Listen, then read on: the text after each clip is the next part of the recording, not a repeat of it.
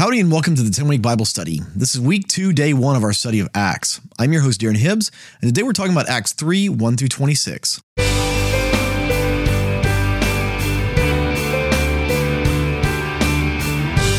welcome back to the 10 week Bible study. Again, I'm your host, Darren Hibbs. Would you join me as we pray before we get started today? Lord, would you open our eyes and our ears to hear what your word has to say to us, God? Speak to us and fill our hearts with the knowledge of you. We want to encounter you in your word today. In Jesus' name we pray. Amen. With that, let's jump into God's Word. I'll be reading today from the NIV. This is Acts 3, starting in verse 1. One day, Peter and John were going up to the temple at the time of prayer at 3 in the afternoon. Now, a man who was lame from birth was being carried to the temple gate called Beautiful, where he was put every day to beg from those going into the temple courts.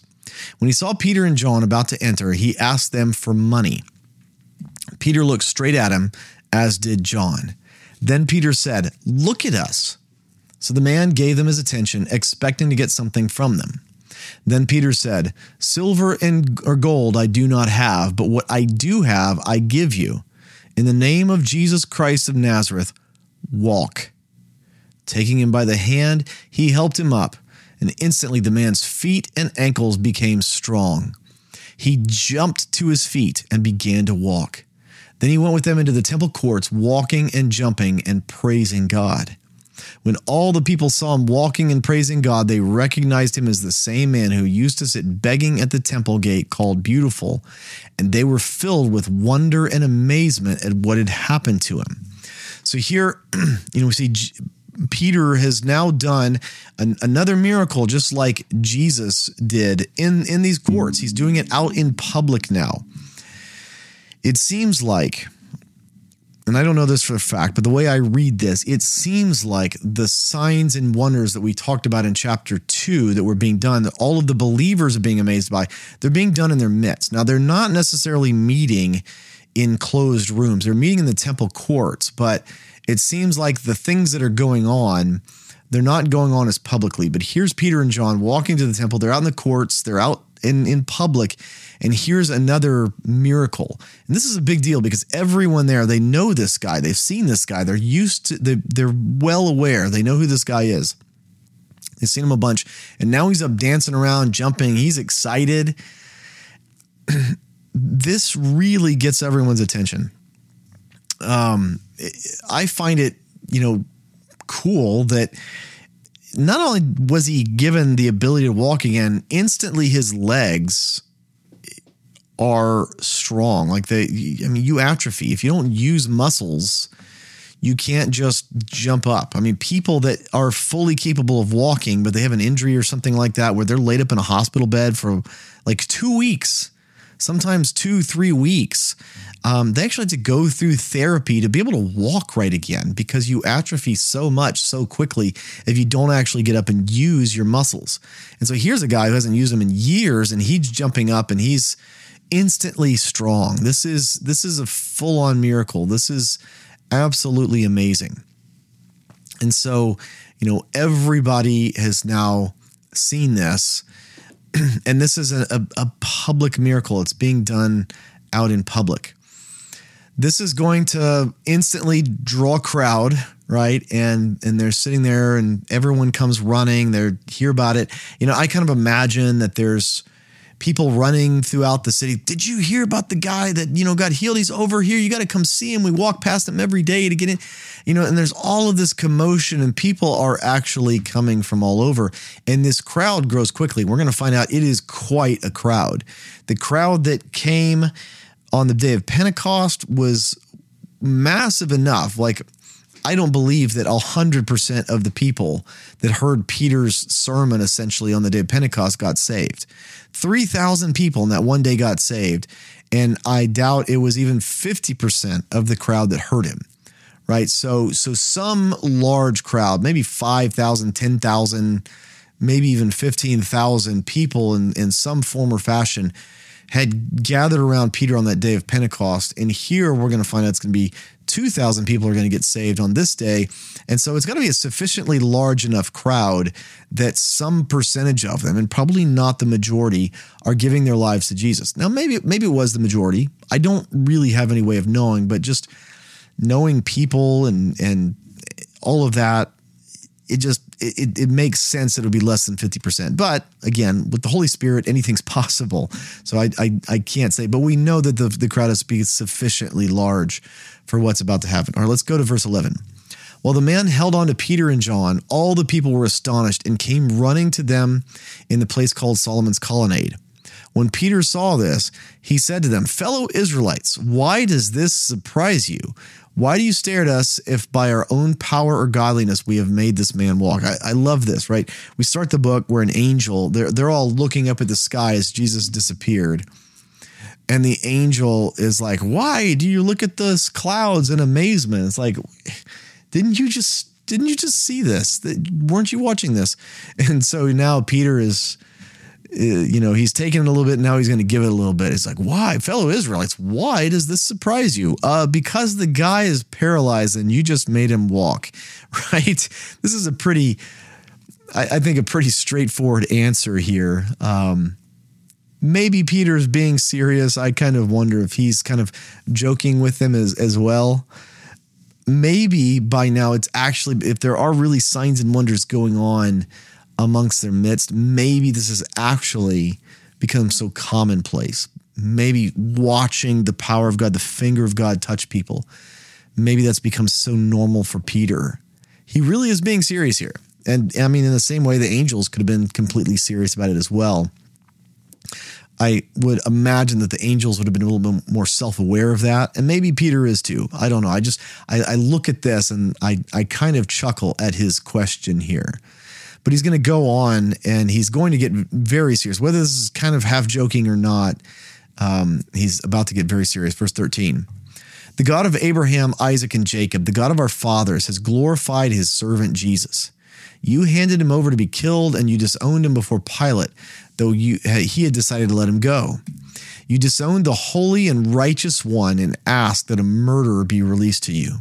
You killed the author of life, but God raised him from the dead. We are witnesses for this. I just like I hear Peter over and over again. You killed him, you killed him, you killed him. It's like, okay, Peter, we get it. We we're responsible, right? I mean, he's really laying into him here. This is absolutely not the kind of message that you want to preach nowadays if you want to put butts in seats. This is you just won't hear this kind of laying into people in this way. This, I mean, this is accusatory.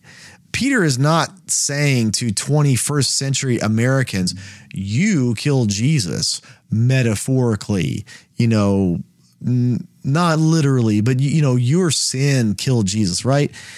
He's talking to the people that were in Jerusalem saying, Crucify him, crucify him, give us Barabbas, release Barabbas, right? He's talking to the very people that are shouting that just you know however many days before. We don't know how many days after pentecost this this uh, this thing here is but i mean not that long ago he's talking to the same people. So this isn't a figurative you killed jesus. This is like you guys were the voices that called for this. You did this right? So he's laying into them in a very accusatory fashion and and again, just like on the day of Pentecost, he lays in them into them in a very accusatory way, and it actually cuts them to the heart. Right? Jesus does this stuff, and especially with the Pharisees and Sadducees, and they're like, "Oh heck no!" But these people, and again, these are the very people that are like crying for Jesus to be crucified. Peter is laying into them, and it is going to pierce their hearts. Verse sixteen. By faith in the name of Jesus, this man whom you see and know was made strong. It is Jesus' name and the faith that comes through him that has completely healed him, as you can all see. Peter's saying it's not because we're like super awesome, super apostle, righteous guys. He's like, we're not. We're a person just like anybody else. It's Jesus. The thing that you're seeing right here, it's because of Jesus that this guy is healed and for nothing else. It's not because you know, we're awesome Jewish faith healers or anything like that. And they actually had, you know, people like that. There we we're going to see in the book of Acts there were people that did exorcisms and things like that. So there were people that did stuff, but like this is a dramatic miracle and Peter's like, it's not because of any of those things that you have conceived of. He's like, the same Jesus that was doing this stuff, he's just now doing it through us, but it's still Jesus doing it. Verse 17. Now, fellow Israelites, I know that you acted in ignorance, as did your leaders. But this is how God fulfilled what he had foretold through all the prophets, saying that his Messiah would suffer.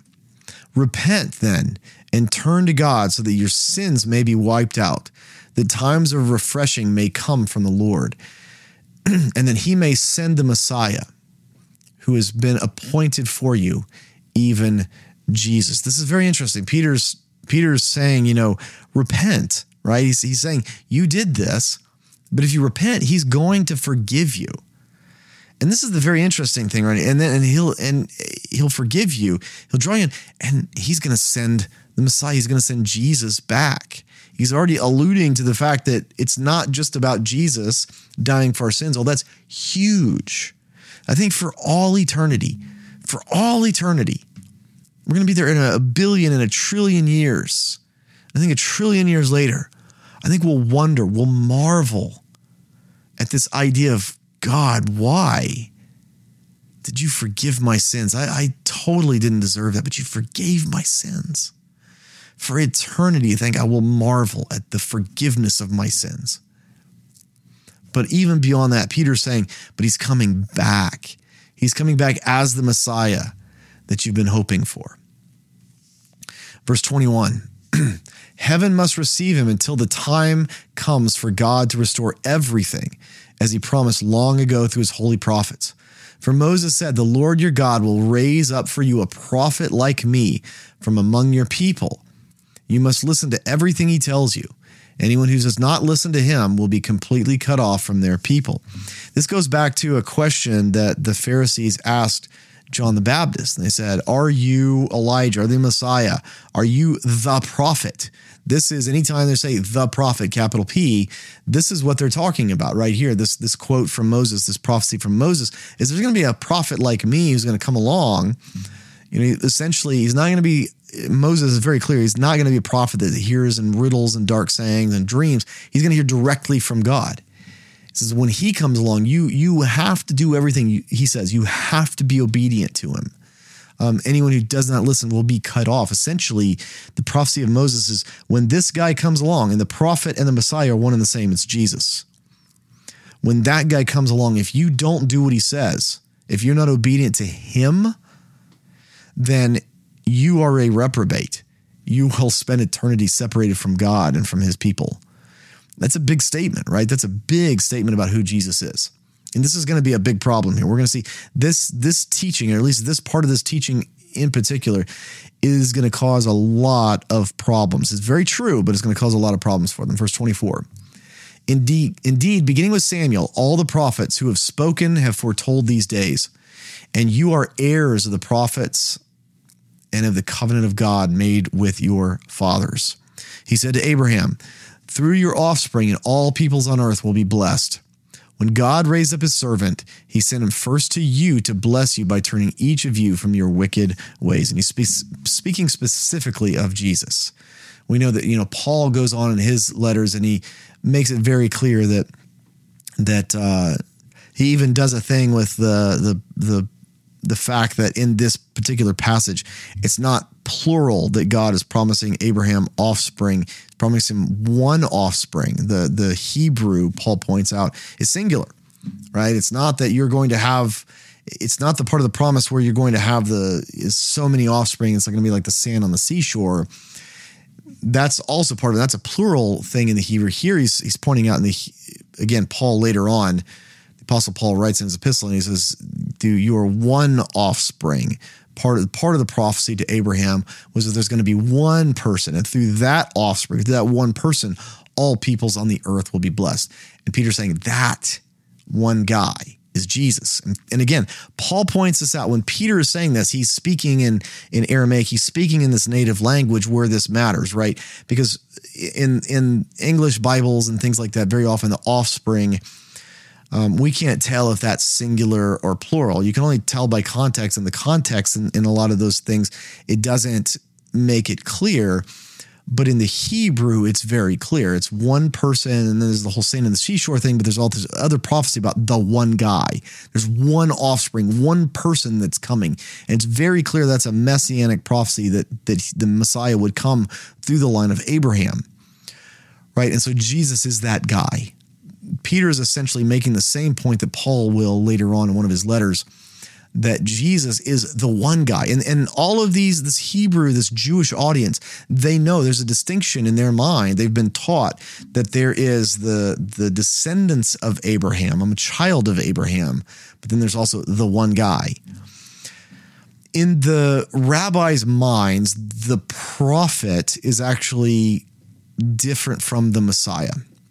They think of them as, as two different individuals. They didn't think of them as one individual. Um, they had a lot of these things. They had various ideas about a lot of of how this worked. There's the, the messianic prophecies. There's the prophet.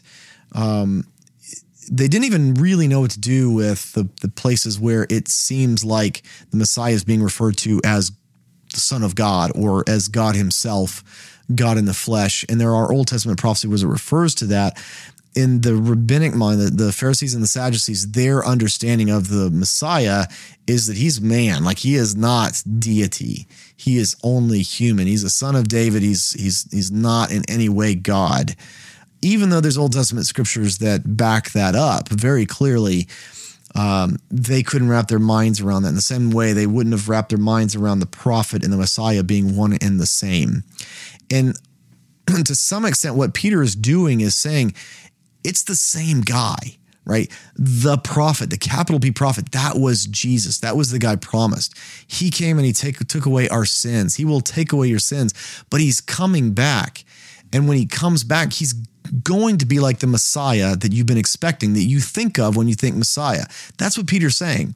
Is he saying right now he died, right? He he died, but he rose again, and he, heaven received him right? So he didn't do the Messiah thing. He didn't do the, the physical national military salvation of Israel thing that, that everyone was expecting. And then, by the way, is very clearly prophesied in the Old Testament. The messianic prophecies, I like to say when we study the book of Revelation, I like to say that the Old Testament prophecies about the Messiah is he's going to come, he's going to kick butt, and he's going to take names, right? He is going to win militarily that is who the Messiah is. That's who they understood him to be. And they're not wrong. They're not wrong. And Peter is pointing that out. Like your understanding of Messiah is not wrong. But I'm telling you that the Bible makes it clear that heaven had to, he had to come and heaven had to receive him back first before he returns as that conquering Messiah that you're expecting. He's like, it's one and the same Jesus, the prophet, the capital P prophet, the Messiah, the, the son of David, son of God, all of these things. It's one guy. It's one guy. And really, no one conceived of that. And I think there's an aha moment for all of these people. We're going to find out 2,000 of them are going to give their life to Jesus. And I think there's like, holy cow, that's that's amazing. He's he's right. He's right. And they can all see it. But that teaching also, that's going to cause them a lot of problem with the Pharisees and the Sadducees. Sanhedrin are not going to like this teaching because this is directly contradicting what they teach. This is directly contradicting something that they actively teach to the people. And that's gonna that's gonna cause them problems, as we're gonna see. That's all we have for today. We'll pick that up tomorrow. For the 10-week Bible study, I'm your host, Darren Hibbs, and I can't wait to see you next time. Hey, thanks for tuning into the 10 Week Bible Study Podcast. If you've enjoyed this podcast, would you consider leaving a review for it on your podcast app of choice? It really helps other people find out about this podcast, and my heart is for people to fall in love with God's Word. Thank you.